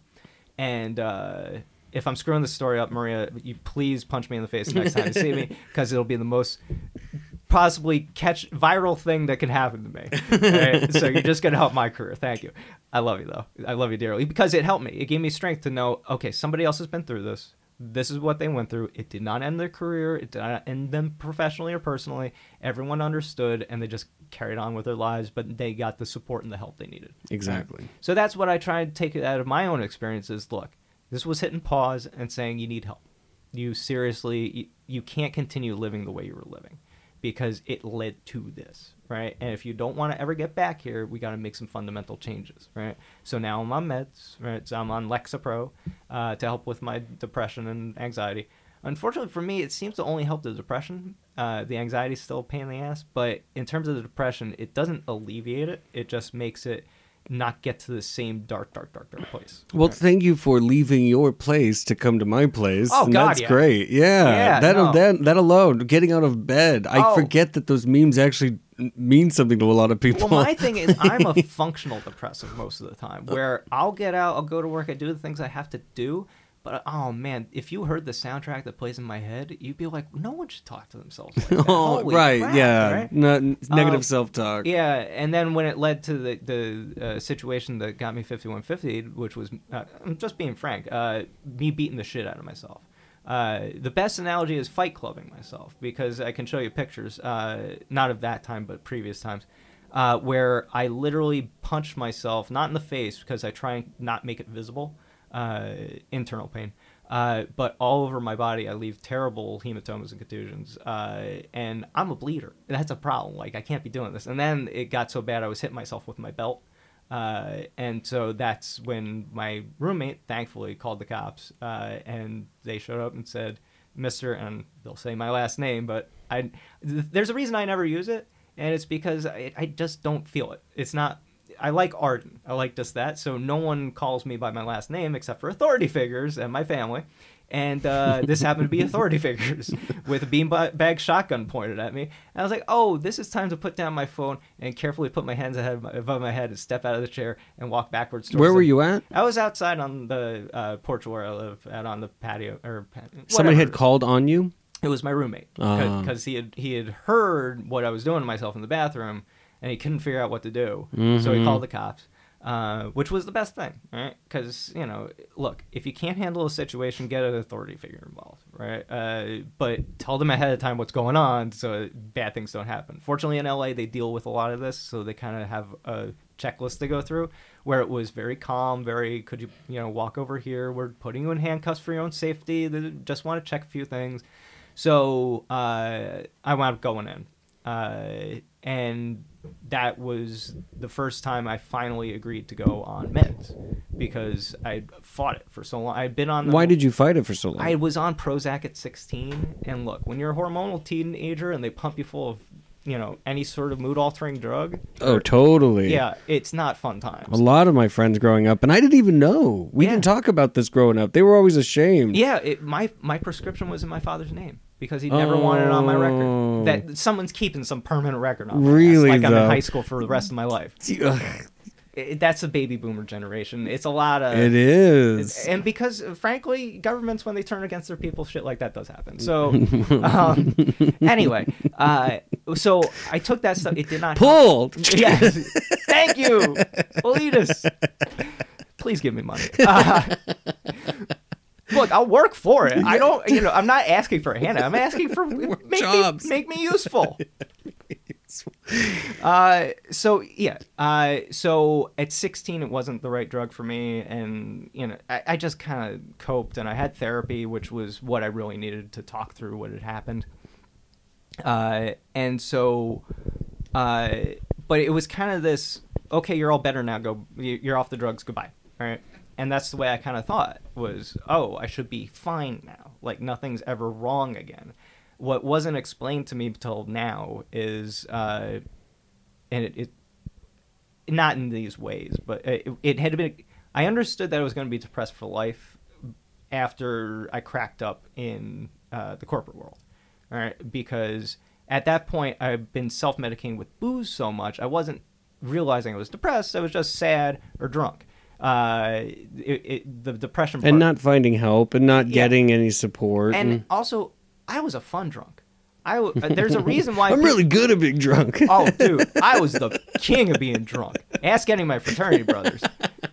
Of the millions of women that are very upset with me right now. Uh, not millions, but at least 50, I think. Uh, I'm not bragging. This is not like this is not me being happy about it. I just I just want to not be lonely anymore, right? Uh, and so I no more Tinder. I'll, I'll, yeah. So OK Cupid was my drug of choice because if you send out the message, "Hey, I'm Ardin. how'd you like to grab a drink sometime? Mm-hmm. uh, enough times, you're gonna have drinks every night of the week, all right? And sometimes a couple times a night.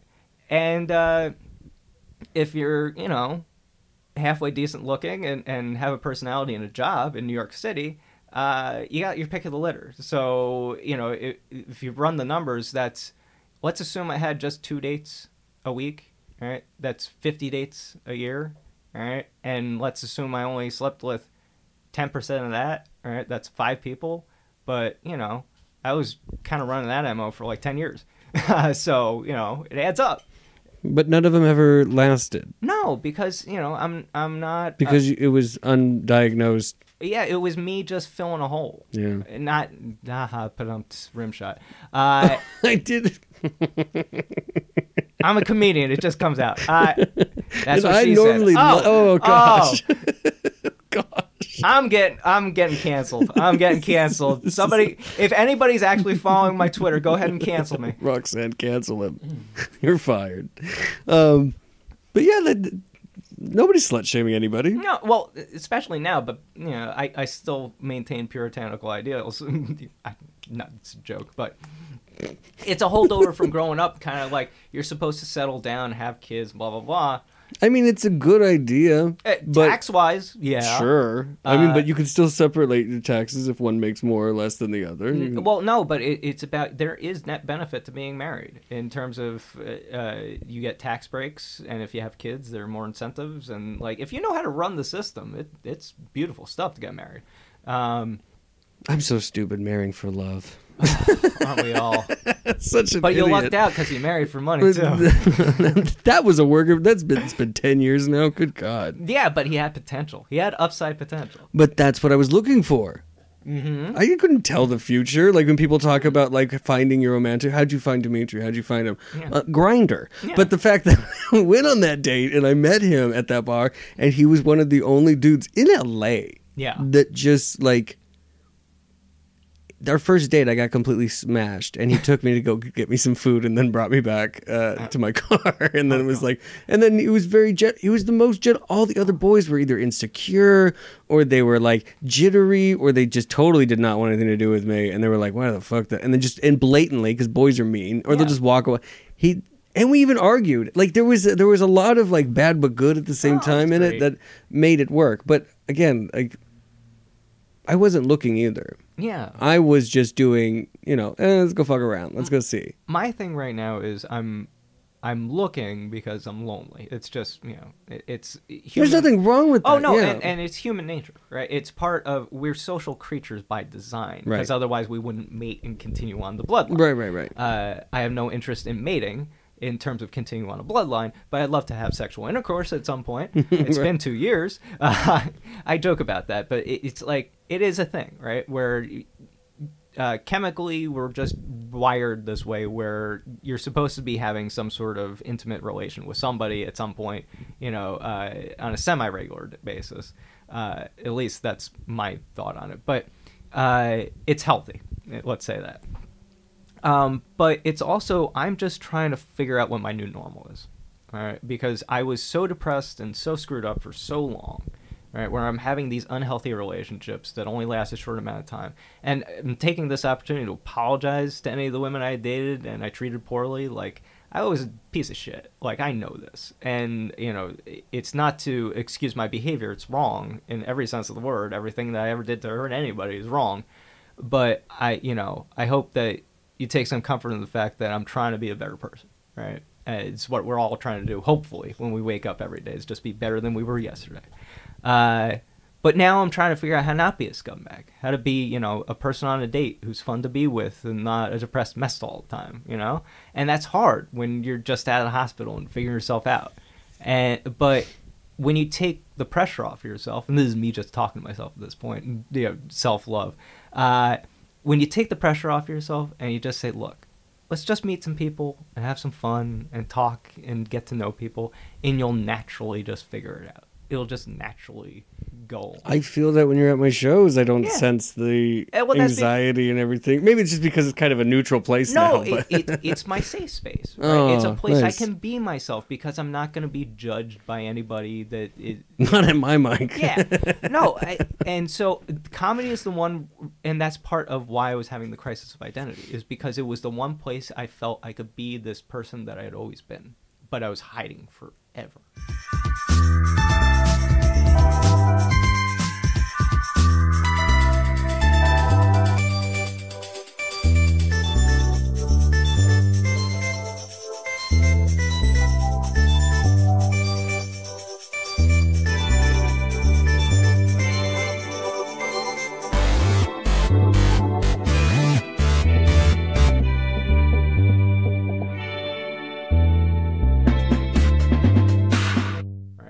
The the fun you know comedy guy the guy who i was when i was drunk right that person that was who i was trying to be all the time but because i was living this box life of this is who we were supposed to be and how you're supposed to act and all these things i never felt like i had permission to live my own life Do you ever feel like it's also just the break away from, like we were Yeah. talking about finding your own, you know, being this other person or this better Yeah. person, figure, you know, uh, that's also just part of that of this whole journey in a sense is like breaking away from the corporate idea, Yeah. breaking away from, you know, having to nine to five it or you know or finding where your creativity dries you out or where you get more inspired, you know, figuring, Yeah. the, yeah, It, it's it, you. I've been on this personal journey of self-discovery, right, or rediscovery rather, because you always know who you truly are. That's why you have these conflicts, right? It's the internal struggle of who you're going to choose to be. Do you let yourself be who you want to be, or do you? No, I get drunk and rant on the internet, Yeah, and I did feel bad uh, Yeah. for him. Just free speech landed. Like let the, let the stupid Twitter boy say with all his Russian bot followers say Look. whatever they want. Look, my thing is, I, if I ever get to a point where people are honestly hating on me, I've done something right because I've made some sort of statement that people either strongly agreed with or disagreed with, but made people at least stop and think. All right, and uh, it- being upset's the first part of the dialogue. All right, it, it, it's you always lash out in anger because you're trying to protect your own point of view. Right, it's you're wrong, you're stupid, you stupid, stupid. You fucking loser. Uh, sorry, I can't think of anything better than stupid. I'm trying to be a better person and stop calling Oh. people names. Uh, I'm so I'm good joking. I'm joking. I'm a fucking comedian. Go fuck yourself. Uh, but no, you look. Your first thing is to lash out and say you're wrong. Fuck you. I'm not dealing with you. You know, you, you're you're them. I'm me. It's always about the other. Right? Mm-hmm. We're always rallying against the other. You belong to that tribe. I belong to this tribe. But when we get past that, if we take time to cool off and, and look at you as not, oh, you're a member of your tribe, you're just another person, right? And your your way of feeling is just as valid as my way of feeling. Right? I'm trying to be very enlightened right now. Uh, so let me think about where they're coming from. Right, and talk with them. The dialogue's the best part. Is just continue the dialogue past the anger and the frustration to the point where it's okay. Why are you saying that? Well, I grew up this way under these circumstances with this stuff. Well, I didn't grow up that way. I grew up like this. Well, I could see how you might see things like that if you grew up that way, but look at how I grew up. It makes more sense like this. Well, that's right. And that's when we finally so, start talking about those gray topic areas, right? Where it's like, But you have to have a space or a place where people can feel comfortable to express that Yes. that other side that that the side that may not be as like a, uh, uh, challenged or accepted in the as the majority. Yeah, it, it, the only reason we got to a civil society is we got tired of throwing rocks for long enough to actually talk at each other and, and, and figure out our differences and how we could better work together to what benefit, right? Oh, you're really good at farming? We're good at killing animals. Let's trade, all right? Let's stop throwing rocks and let's hand each other stuff so we can both survive. It, it was mutually beneficial. So we formed a society with rules and bullshit. And now we're in a new place where we're saying, okay, the old constructs got us to here. And now we're realizing that we're on the way towards the end of times, the apocalypse, whatever the hell's going to happen, right? The glaciers collapse, uh, asteroid crashes into who the fuck knows how we're going to die. Uh, super volcano, a nuclear war. Now I'm just hoping for things. Anyway, uh, but Worrying is praying for things you don't want to happen. oh, for me it is things I want to have happen, baby. Uh, so anyway, uh, the so now we're facing some very large existential crises, all right, and and we're starting to say, okay, tribalism's not helping anymore. All right, we have to work for the mutual benefit of all mankind, okay. And that's very Lofty. It's very Star Trek. It's very Oh, good pick though. yeah, but old Star Trek, not new bullshit. What? I'm watching. Abrams. No, no, not no. Uh, film wise, different. I'm talking about TV, like No, next TV's generation. Uh, no, no, and TNG. Uh, so we have to. We have to. This is a whole nother Oh, right, podcast. wait, no, no, so, hold on. Let, set You're not in my tribe right now. set our phasers to nerd. Hold on. So, look, I'm talking TNG early seasons Gene Roddenberry episodes. Okay, original Star Trek. Uh, the towards the end of the run where it was less boring. Uh, so there's a sweet spot of we we've perfected society to such a point when other races are uh, when other aliens are racist towards each other, it makes no sense to us. We say, well, but you're still all aliens, right? Right. You know, you're you're still all cohabitating on this rock unless you've developed space travel, and you could all wipe each other out. But why not just work together and prosper? And then maybe you can join our space federation of planets. thing One day. one day. Uh, so that's kind of the ideal where we got into a place where in uh, Star Trek land there is no money because we're all working for the collective good, right? So everyone's trying to be productive. So this is your better. utopia. This is your like This end- is this is we'd have to drug the water utopia. like no fucking tomorrow. no, right fucking now. Okay? Superdose of LSD, mushrooms, the whole psychotropic drip. Because, yeah, we'll get a bunch more schizos, but at least some politicians might calm the fuck down. uh, sorry. I, I try not to be political with my comedy, but it's more of a, like, when you look at it every day, you need to vent once in a while. And this is my one time I'm letting myself vent that's not on stage. Because I don't do this on stage because I don't, I just don't want to remind people uh, of. what- No, that's why we love it. You Yeah. do a very good job. You're, Yeah. But if you ever wanted to, you're also welcome to give it a Oh, shot. yeah, Yeah, but- all the time. But the thing is, to get to that place, we have to have, i- in you know, a lot of people's views, Mm-hmm. uh, some other giant crises, right? Because it's always about the other, right? So World War II, we all aligned against the others, right? So it was their others versus our others, the Axis versus the Allies. Uh, so as a planet, if we were all, you know, clearly global warming ain't it because it's too slow, right? Uh, until you know Vietnam's underwater in the next ten years, and a few other things happen with mass displacements of people, and suddenly you can't keep borders because people are just overrunning them uh, in mass. So unless you're going to start shooting and bombing people, you know, nah, and God forbid we get there. So unless there's some other that you know you want to talk aliens, we'll talk Joe Rogan aliens, right?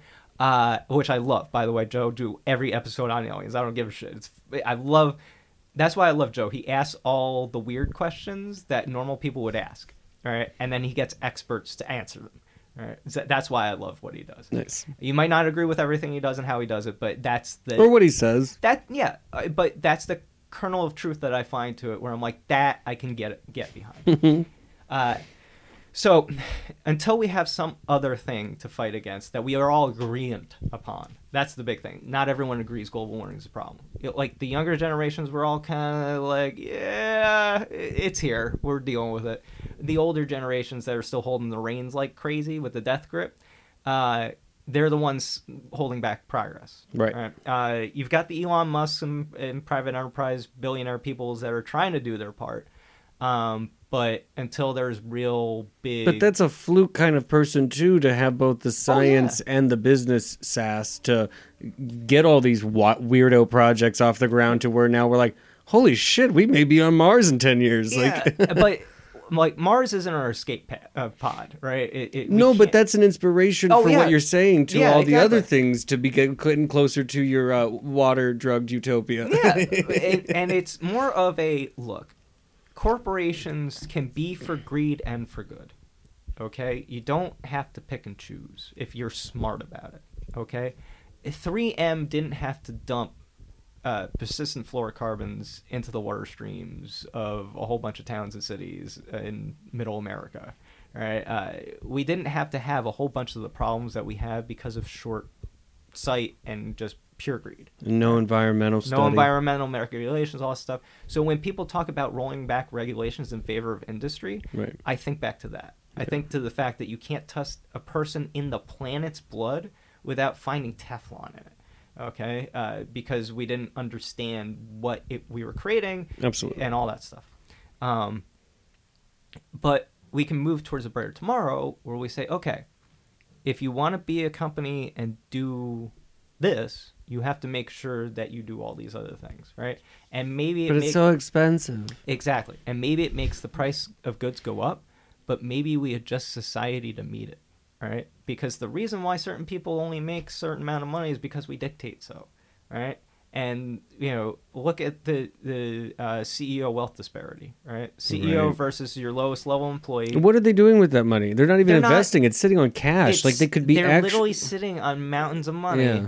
In terms of you know it's all out there in the ether but it's not helping anyone because it's not winding up in people's pockets so they can spend it to actually move the economy. Well, like interest lived people, like they have like uh, ten million dollars, and they just live on interest. They don't do a thing. They just live on ten million dollars, accruing it, even when it's dead. Yeah. the market's plummeted, still accruing interest. yeah you're just making money on money Money That- on money is so gross to me. but look it's more about the we have a corporation we're based in america and we don't have any taxes here right?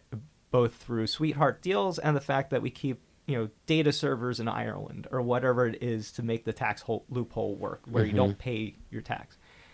But if you want to talk about making america a solid country again and being able to invest in infrastructure and stuff, you got to start bringing those taxes and paying those taxes because, you know, it's either we tax the corporation that generates the billionaire or we directly tax the billionaire.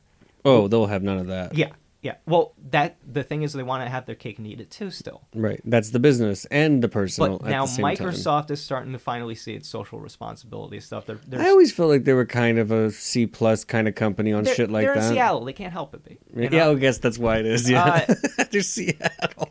Yeah.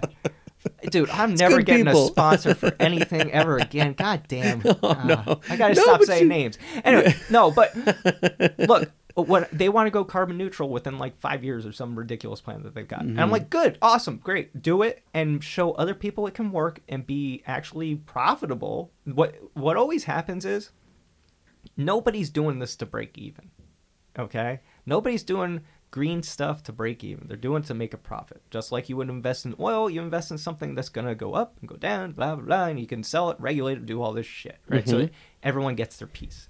Uh, and let me know when I got to wrap up. I can do a Oh, no, quick, no. quick wrap. Um, but so Microsoft saw when they ran the numbers, because the bean counters, like I used to be, in, in some ways, shapes, and forms, figured out, oh, we can make money doing this, right? We could sell the energy back to the grid and to the power companies, and then they'd be paying us instead of us paying them. And then we could become an energy company, and then we've got Enron again. Uh, no, uh, Enron was a whole nother, eh, eh, whatever. Um, smartest guys in the room, I ask. Uh, but actually, that is what happens when we get a bunch of smart guys in a room, too. Uh, so they saw a profitability on this where they said if we produce our own energy we only got to pay us. All right so more money for the shareholders means our stock goes up means awesome for everybody. Plus we look good it's pr stunt it's everything. It's it, it it's a win win win win win. All right there's not a downside to this thing all right? Uh, and so once people look at microsoft and say okay what was the p&l on it right? How much do they make? How much do they lose? What, where did it come in? When's the break even? Once they can quantize it and say here's the math okay it works for our model of company as well right? Because not every company can do what a microsoft can do right? And at that scale. So everybody's got to look at the scalability. Do we just do solar on the roof rooftop gardens and this and that? Uh, do we just change our grid over to somebody else's grid that's got solar and wind and this and that? So it's a trickle down effect but it's true trickle down economics, which is the money only stays in the corporation. It doesn't go to the individual. It, it's the same wealth holders that are still, you know, making more money to make more money for themselves. Right. But It's- and couldn't the quality of all these products be brought up if they raise these wages and Yeah. you know a- after the fact of doing all this other back end stuff? Yeah, it, it's you know we're getting into an area where we're talking about creating new metamaterials, right? Stuff we've never seen before. like loot boxes. I, like not Lu- that's a whole nother scam I'll get into another time. Never getting a sponsor again. Jesus Christ. Uh, I never wanted Loot Crate as a sponsor unless they give me a sweetheart deal. Uh, so no. Uh, so we're getting into an area where we're dealing with the fundamental building blocks of materials at the atom level. All right. So think 3D printing at an atomic scale. Right, where now we can custom design certain properties into a material that is just hypothetically possible and then make it reality. right?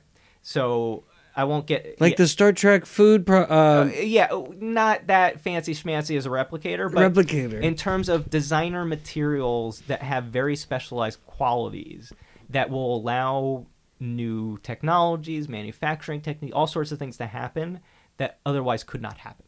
We're heading to a future where w- the next product that comes out could have a form factor that's beyond anything we could think of. What's a form factor? Uh, so a phone is a form factor.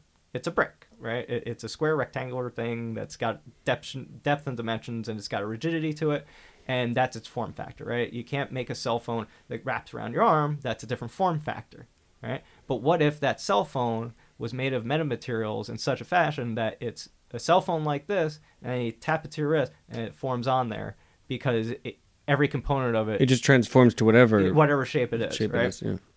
And normally there's circuit boards, batteries, all sorts of things that break when you try and bend them like that. Right. But with new material science, you can make flexible batteries. You can make flexible circuit boards. You make all sorts of things flexible. The glass can be flexible. Uh, that's why the LG Fold is coming out, is because they figured, It's or the not next the LG step Fold. closer to this. Yeah, so they figured out how to make flexible displays Mhm. out of a quasi glass, right? That uh, won't break when you do that, right? And has a certain amount of life cycle to it that you know you can actually display good quality image on. Mm-hmm. It's not perfected yet because you saw they tried to release the thing. And uh, all the reviewers instantly broke them, Mm. and they're like, um, "So we're gonna hold on that for a while." but now, like Razr's coming out with one, everyone's coming out with one because once the science is there, the technology manufacturing is there, where we say, "Oh, we can actually do this." Does it make financial sense? Will the customer buy it? Yes. Then let's make the shit out of it, and everybody's in a race to perfect it beyond perfection to where theirs is the best. But you get into the, the double-edged sword of that, which is if you make something too good, it lasts forever, and you never have to buy a new one. Planned obsolescence. So either the software has to kill it, or there has to be a manufacturer built-in defect to it that dies over time. Because you still have to Sell new ones. sell new ones, produce a business. Wow. Wow, Ardin, the bi- man of business. Yeah. So I you, can't believe you like you're just full of all of this knowledge of Oh, yeah. just numbers and corporation. I man, you well, really that's you know, if if you want to uh, see a little bit of my thought process, I have a blog I haven't updated in a while, but I will be writing get again. on it. Yeah. It's Ardin Comedy, A R D I N comedy.com slash blog. Uh, or you can just go to the home site, ardincomedy.com. And I talk a little bit about my philosophies on marketing and certain things. Because Uh, if you're doing this, I'd rather get the information from somebody who just enjoys knowing this and Yeah. explaining it to people rather than having to either pay for it in book form or Right. vice versa. You know what I mean? And Yeah. like getting like Well, I mean, I do I do charge for advice and stuff like that. Well, but, duh. But uh, I mean, the the blog though. Yeah. Uh, yeah, but the blog is where I kind of espouse a little bit of wisdom. and but, metaform. yeah, Yeah, but but then if you look at me as a comedian, right? How I I look at myself as a brand, I've got an entire shop of merchandise that you can get today. yeah, Ardin. I've got coffee mugs and T-shirts. Um, uh, they've got everything from my Wednesday wisdom sayings on them to some of the Office Ducks stuff. If you're following my Instagram, Ardin Comedy, uh, A R D I N Comedy, and uh, yeah, you can get any of that stuff today. It's available for order, uh, and yeah, it's fantastic stuff. Nice. Good quality. People love it. Um, before we end, though, I always ask the last Mhm. question uh, to the guest. Uh, do you think marijuana should be nationally legalized? Yes or no? Yes. Uh, and in terms of going into depth on it, look, right now the cannabis uh, industry has a huge problem. and that is in certain areas too much supply and not enough demand, and in other areas too much demand and not enough supply. Right? It's too new an industry. Right? It's in its baby steps phases where it's trying to figure out how to manage all this stuff. And every state has a different problem. California's problem is its huge, prolific black market right? And now it's gray market where it's like, is this a black market? Is this legal? What? What did I? Is this a dispensary? Do you have a license? I don't. Where am I? Yes, that's a lot of L.A. Uh, San Francisco, it's cut and dry. Right? It's like, no, we are only zoning these in certain places. So if it's not one of those places, it is not supposed to be here, and the cops will be here tomorrow. Uh, I mean, that happens in LA too, but whatever. Uh, that's another discussion. But no, uh, Washington has problems in terms of it's got too much supply right now, and the market's just not what they thought it would be. Too many farmers too. It's just like you know, a lot of people were uh, from the old days, and it, it's different stuff in different states, right? Illinois has a problem where it's got too much demand right now and not enough supply, and the thing is, you'd say, well, why can't these people just give it to each other, right? You know, Washington gives it in, and it's because State interstate lines, commerce, yeah. it's federally illegal, right? Once you cross that state line, the feds get involved, and they want their piece of the pie. You know, they, everyone wants their piece of the pie, and the government, as national They're level, taking so much of that pie, though. at the national That's why we're keeping black market. they haven't figured out how to properly take their piece, right? And, and do it in a way that they won't lose their seats in power in the states where it's still not like totally we're not there on board yet. Um, because yeah, it's not 100% of the population is on board, right? It's 60, 70% at this point. We're getting there. and know? that's not even who smokes. It's just who doesn't give a That's- that's- shit. Yeah, exactly. It's people like, I don't give a shit if you're smoking dope. Just don't give it to teenagers, and you know, blah blah blah blah blah.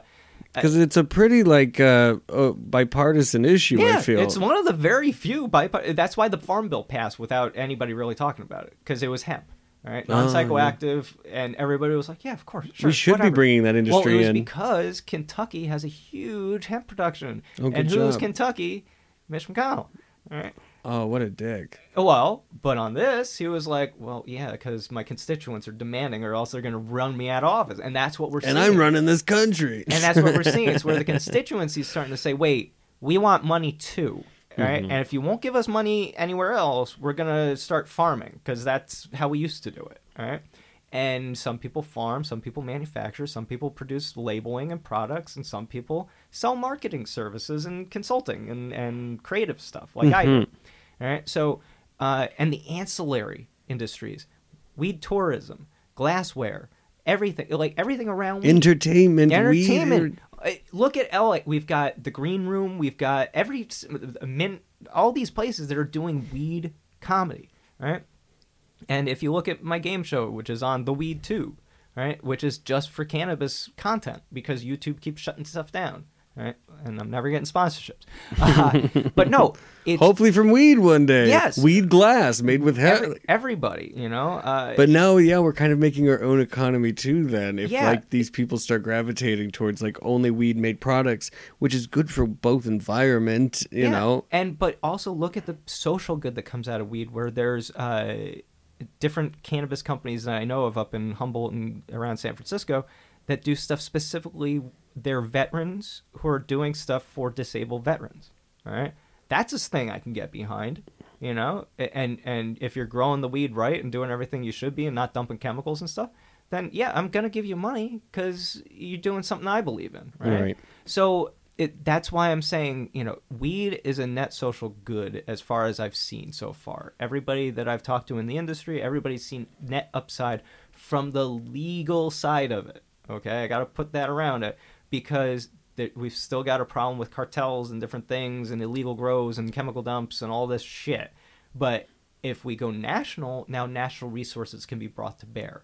We can bring federal DEA and different But then we should be fighting for that process nationally being one that is organic. Yeah. In to be certified.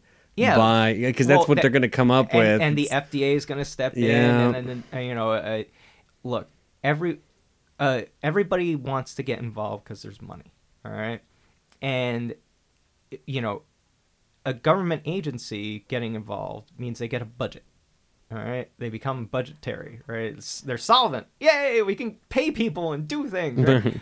so there's a net good to this, where we say nationally, you know what? Let's let's knock off the prohibition era and who uh, uh, teetotaler, but no, not that. Um, uh, oh, what was the, uh, it was prohibition. It was the uh, something temperance movement, right? Let's knock it off. All right.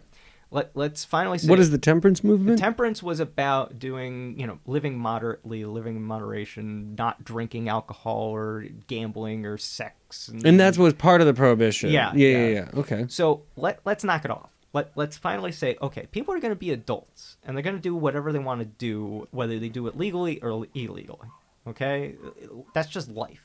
Okay, so with cannabis, we can all see we can all make a buck at this, hmm but we can also see that it's it's not going to cause reefer madness. It's not going to cause this net negative thing, and the education. That's what I wanted to get back to a lot large part of cannabis has to be education and if brands want to talk with me about it uh, it- it's something i stole from the pharmacist uh, uh, the uh, pharmaceutical marketing playbook uh, because i was in that for a little bit hmm like I said, a lot of shit. Uh, and the way we had to market drugs is because of FDA regulations, you have to split up things. So if you want to market the drug, you have to do that in very specific ways with a lot of boilerplate and different stuff and all sorts of things. hmm Uh, and it should be, all right? Uh, but then, in order to also talk to a consumer in a normal, rational way, you can't talk about the drug, but you can talk about the condition. You can educate them about the condition. What do you have that you would qualify to take our drug, but we won't link the two together? We'll just say, go talk to your doctor about your condition. And then the doctor who we've already given all the samples and stuff to will sell you on this drug. It's pharmaceutical marketing. It's, ha- it's a long way of direct marketing to a customer without ever directly talking to the customer about the drug. Well, who wants to take responsibility? No, the FDA will shut you down. Right. That. Right. It, it's a whole privacy issue. It's Mhm. about HIPAA. It really comes back to HIPAA. Uh, so Love our HIPAA. yeah, it's a fantastic thing. Uh, so, but with cannabis, it, since it's not federally legal, and Instagram keeps shutting down accounts, and, and Facebook does too, and YouTube's a problem. They all do because they're trying to be a Disney of themselves. Yes, they're trying they to be. want to be But Disney's come up with their own Uh, pothead like hero yeah. being. yeah, and so everyone realizes that this is just going to be part of society, right? Moving forward, we'll have to live with it. hmm Uh, but let's all make money off of it. Let, let's destigmatize, bring it out. And if you want to talk to your customer base, all right, in a non Cheech and Chong manner, and I'm not saying they're anything negative against it. I, I wish I was sitting on a billion dollars in cash, right? It's, they it, they got very good at doing what they did and made a lot of money. And, and now Tommy's got his own weed line, and it's just fantastic. Right. Uh, so Not knocking it. not knocking anything they do. I'm just saying if you don't want to talk to your customer that way, and you want to talk with me about more of the how to talk to your customer like a pharmacy, uh, uh, not a pharmacy, uh, uh, uh, pharma company would. Pharmaceutical. Sorry. Uh, then I can talk through like how do we educate the consumer about why cannabis? Why would you choose to do this when you know you've heard your whole life don't do this, you know? But why is it now okay? You know, and what are the net benefits as far as we're legally allowed to say? You know, with FDA and everything else, you know, breathing down our necks. But what can we say now? And how do we talk to our you know potential clients and patients because there is the medical side of this thing as well um, so that they'll respect our product the way we respect our product it's about respecting yourself and then showing your customer how to respect you and kind right so that is a weird high thought That's but a yeah. good, profound thought, though. Cause yeah, very nice. Thank you Uh, it's like uh, they're in their growing phase of becoming legal because nobody, grew, like you said, growing up, you can't. yeah You know, you weren't supposed to do any of this, but now we're in a place where it's like, okay, we kind of can, but now where can't we or can we? And where are all these stipulations, you Yeah. know, of growing this whole thing? Sort of like your comedy career, of mine, and it's like there's this growth period where you're like breaking away again from Yeah. like being you're not supposed to do this, and then we're doing it. yeah, Like, no, you just got to lean in and say, we're going to do it. We're going to be here. And, you know, cannabis is going through an upheaval right now because the corporate interests are not getting the returns. Okay, there's a reason why certain companies, and I won't name names in the cannabis space because I do want money at some point, uh, are downsizing on everything right now. They're losing, uh, they're cutting employees, marketing budgets, all sorts of stuff because everyone thought this was going to go off gangbusters when we legalized, right? The reality is the black market held, and they didn't convert enough users uh, away from black market product. This is where the education portion comes in, where you have to educate your consumer on why choose your stuff when I can walk down the street to my buddy and buy whatever amount I want for way cheaper than the taxed stuff coming out of the dispensary. It also gets back to the state regulations on how are we taxing this stuff and why is it so expensive? It shouldn't be this expensive.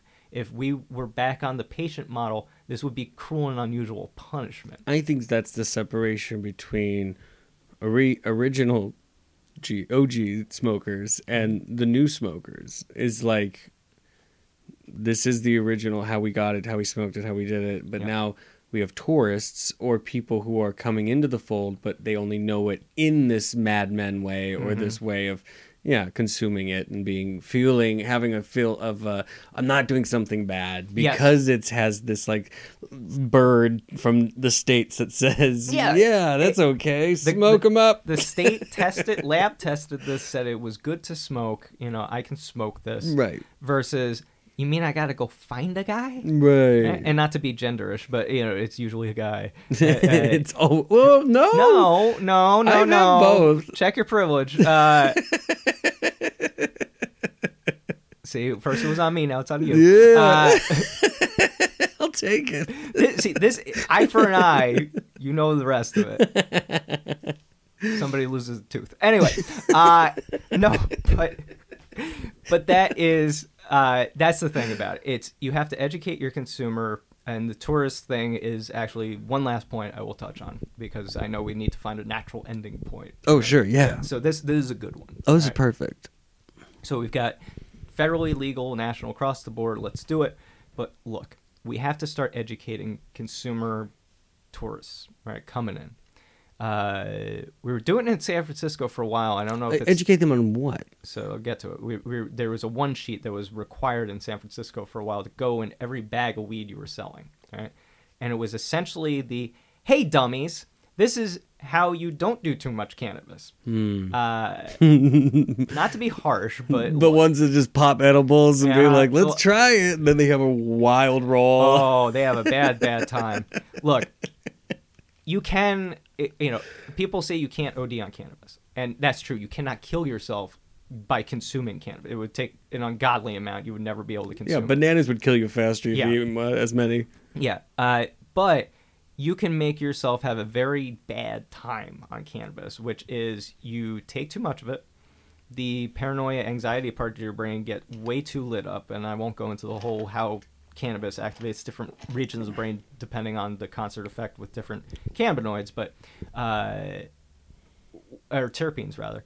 But what happens is you get too much THC activation, you excite too much your brain, and you have psychoactive effects. You get light trails, you get colors, you get time skips, you get all sorts of stuff. It becomes not a pleasant experience. It's like tripping balls on acid and not having a good time. Uh, best advice if that happens to you, right? If you're just not feeling great on cannabis, go take a nap. You will wake up. It's not like alcohol where if you go to sleep you'll die. It's uh no, go take a nap, you'll sleep it off, you'll be all right in 6 to 8 hours depending on how much you took. Yes, always go lay down. Yeah, uh, and this is usually with edibles. This happens. Not to say I haven't hit way too strong weed on smoking it, and not. The first few times I Hot flash. Oh yeah. Oh god. Oh, dab dab coughs are hilarious. Uh, and you cry. You, the dab sweats, the best. Uh, you, you start chasing some of these experiences after a while. oh, no. Uh, no, it's it's more of a like you know you've had good stuff when you get the dab sweats. You're like, oh yeah, that was good. Uh, but look, cannabis is one of those things like alcohol, like anything else, where if you consume it properly, it can be a very nice time. Mm-hmm. If you consume it improperly, it can be shitty. Uh, you're not going to die from it, but it's not going to be a pleasant experience. But also, it's not for everybody. and that's also drinking too much. Yeah. yeah, but it's also not for everybody. No. There are those people that just do not enjoy drinking. Right? Right. And there are those people who just hate cannabis. And their friends will be like, You're just not smoking the right stuff. No, look, not everybody's supposed to consume cannabis. There are people who actually have adverse reactions to cannabis. Uh, I don't know what they are off the top of my head, but Yeah, you met my friend once. Yeah, she was yeah. over the house. She's allergic to it. Yeah. Makes her eyes red and she closes her throat up. Yeah, yeah. So look, I'm not. I've never said it's a panacea. All right, but then again, Tylenol kills people. Uh, On a daily. basis, right? so, so let's all get, get you know uh, take our you know left, right, center blinders off for whatever political rah rah woo woo we want to get behind, and let's all say, look, let's educate ourselves and educate each other in the best way possible to cut down on people coming to town and ODing, right? So that's why they had this one cheater in San Francisco. Here's out not to OD on, uh, you know, edibles and different stuff. And I think that's a responsible thing to do, all right? It doesn't cost anything. Yeah, it creates more waste, and I'll get into that problem on some other podcast. but because cannabis waste is just a huge problem with the packaging industry. Uh, but that's that's the legislation's fault in a lot of ways. Uh, not to put the blame in any one place, but that's a lot of it. Uh, but let's make ways of saying, okay, how can we best have any consumer, be it a tourist, be it a regular smoker, be it you know um, Snoop Dogg, have the best experience with our product Education. education. Right? So that's why I wanted to come back to education because it's a nice note to wrap up on, which is look, we can all get behind learning something, right? There's no such thing as bad knowledge. It's what you do with that knowledge, right? And with cannabis, knowing how to consume it properly or how to avoid it, if you want to avoid it, best thing you can do for yourself, just learn. So that's how I'll, uh, that's how I'll wrap up on cannabis. Oh, Ardin, thank you so much for being here today. I appreciate it. Well, Hope you had a fun time. Landon, it's always a pleasure hanging out with you, buddy. You know, Thank we have these great conversations. We get a little stoned. A have little- some. I'm pretty blazed. I'm I'm feeling okay. I, but look, that's the thing. We're enjoying ourselves, right? Mm-hmm. We're having a good time, and that's the important thing to us, right? We're cognizant. We're coherent. We're making tons of sense. I hope. Uh, All right, bet. you know, and hopefully we're being entertaining, right? And and that's the thing. We just want to share this type of experience with other people who cannabis is right for and who want to consume it, uh, to you know, let go and unwind a little bit and and and get closer to each other and share some good times. So that's it. Thank you. Thank you. Uh, did you want to plug anything? Oh, you've been. I, Ardin oh yeah, I'll do it one last time. Come on, I, I wouldn't be any good if I didn't do it at the end. it's your job. it's the rule of threes. If you notice, I've done it twice already. This is the Yes, third the one. one- third one. Yeah. So uh, if you want to find me online, all my social media handles are Ardin A R D as in David I N as in Nancy comedy. So ardincomedy.com uh, is my website, and it's Ardin Comedy for Instagram, Twitter, and Facebook. And then uh, I've got a YouTube channel, Ardin Comedy. You'll have to search it. I don't have a custom URL yet because of YouTube's new rules uh, around monetization, blah, blah, blah, blah, blah. I'm never going to make money on that channel. But I do repost a lot of Instagram stuff there. So if you don't have Instagram and you want to follow my stuff in video format, it's all on YouTube. Awesome. Yeah. Thanks, Well, cameraman. thank you. Bye. Theme music by Ron Halperin. Logo design by James Hasey. This has been a production of LandonCharlesHughes.com.